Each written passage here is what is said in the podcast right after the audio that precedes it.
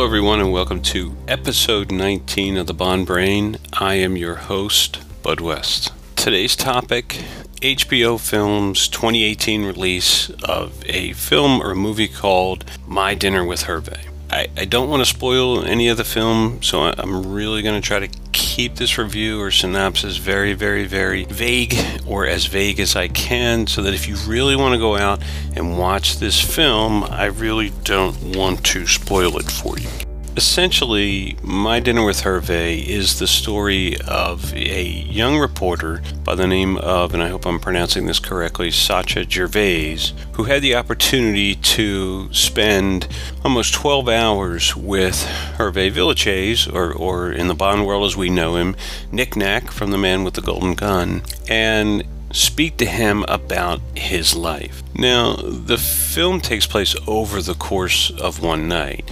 Gervais or Gervaisi actually spent three different days uh, with the actor, but I don't think that that really matters in the realm of getting the point across for the story. Now, one thing to remember is that, you know, Hervé Villechaize was gone a short time later after he had done this interview. And the journalist ended up, instead of writing an article, turning his interviews into a screenplay. The screenplay, though, however, sat for 25 years. Villechaize has been gone since 1993, so this has been sitting around a long time, and it was only really due to the star power of Peter Dinklage, Tyrion Lannister from the Game of Thrones, that the film ever really had a chance of getting made. Dinklage actually has been involved with trying to get this made for a very long time. As a matter of fact, his involvement in trying to get My Dinner with Hervé to the big screen predates his fame and predates his time on Game of Thrones. He was a relatively minor actor, and they were working toward getting this done uh, as long as 15 years before that, um, which actually, you know, like I said, it, it predates his time on Game of Thrones. Fortunately, his star power was enough that with him portraying Hervé Villechaize himself, they were able to bring this to the screen. Villechaize is a man who led a somewhat tortured life despite his success due to a severe thyroid condition that left him less than four feet tall. Very short man, maybe 90 pounds, and he did use that to his advantage as far as the acting world is concerned. He was Nick Nack in The Man with the Golden Gun. He was Tattoo on Fantasy Island. Anyone who grew up in the 80s knows who Hervé Villechaize was. However, it was that thyroid condition, though, that really caused him a whole lot of pain over the course of his life that he had to deal with.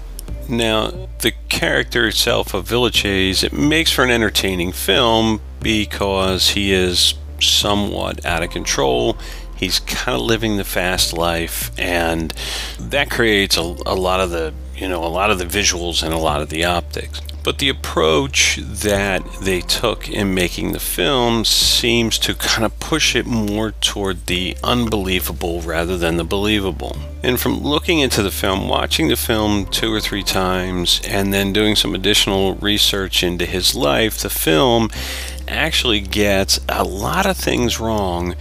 And I'm not quite sure why, if this information is pretty much readily available on the internet. Part of the problem may be that there's a lot of conflicting information over the course of Villechaize's life.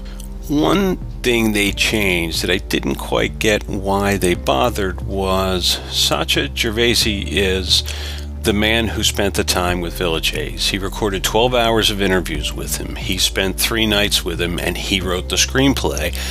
He not only wrote the screenplay, he directed the film. Yet the reporter in the film is named Danny Tate, and he is depicted as being very Irish.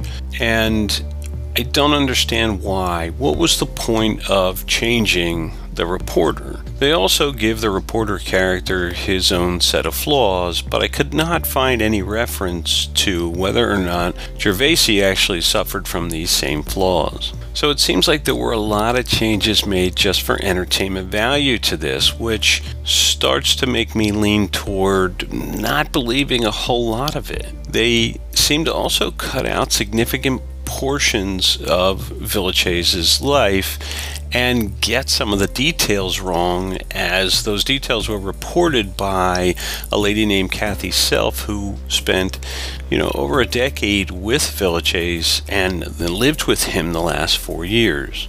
For instance, in the film, the depiction of his father is not noted that it's actually his stepfather, and he refers to the man as his father throughout the film, but the truth of the matter is, Villechaize's mother refused to tell him who his real father was, and one of his brothers also was the product of her previous husband or paramour. Yeah, I think Peter Dinklage does a good job as Villechaize. The guy who plays the, the reporter, Danny Tate, does a good job. I'm not a big Andy Garcia fan.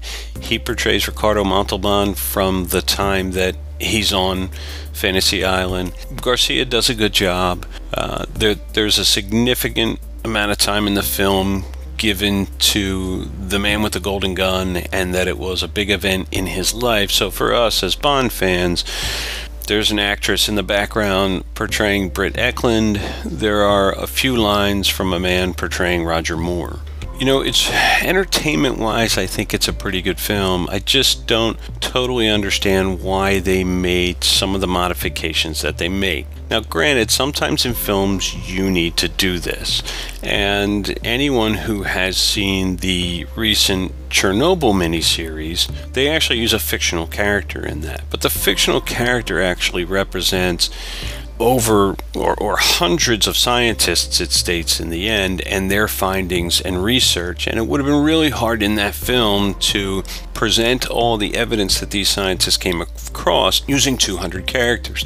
So in Chernobyl, they create a fictional character, they kind of roll all these in there, and they tell you at the end that they've done that. And it, and it makes sense. It doesn't really change the story, but I wonder with my dinner with Hervé why they chose to leave out what were some other significant moments in Villechaize's life that they really don't touch on. And as a matter of fact, there are a couple scenes where the whole thing just seems a little disjointed. Uh, at one point, he's running around, and then suddenly he's riding a horse, and there's there's really no explanation from where this horse came from.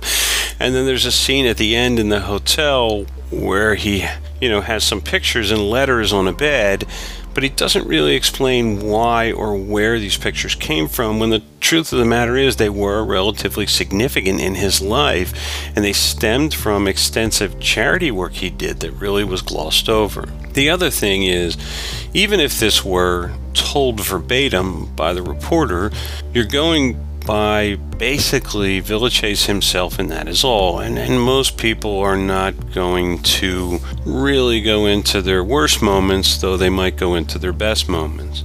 There's a little bit of time spent with his former agent, but that's really about it. Even the events in the film that could be accurate, you really only have one source for them, and there, there's really no way to back them up. There's no way to investigate them.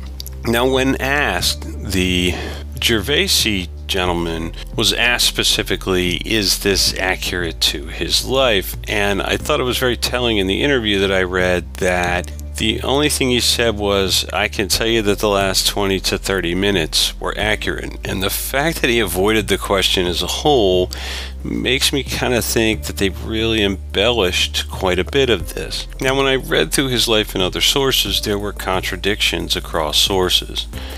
I don't really know, and I, I, would not say with any type of certainty that My Dinner with Hervé is an accurate portrayal of this man's life. He's certainly an interesting individual.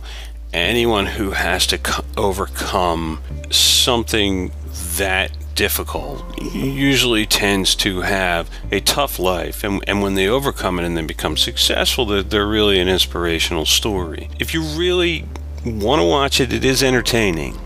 I would not, however, I do not personally put a lot of stock in the accuracy of the film. That's my take. I don't think it's a bad movie. It is a little, it is fun to watch. There's the man with the golden gun references, and it's used throughout the film. One thing about the film I do think that they did well was they tell Villechaize tells his life story through flashbacks. And as the film progresses, they actually flash back to the same scenes multiple times, but the characters in them may react differently, as if he's telling the story and as the night wears on he's he's kind of changing his own story but that right there again makes you wonder which version of the story is actually true i think it's a decent movie if you've got nothing to do for a night sit around watch my dinner with hervé it's not bad. It's not long. It's less than two hours. It's on HBO. If you get HBO, it's it's it's there for free, and give it a shot. Um, if if you want to pass the night and and make your own judgment. Everyone's got to make their own judgment on these things. This has been Bud West with the Bond Brain, and the Bond Brain will return.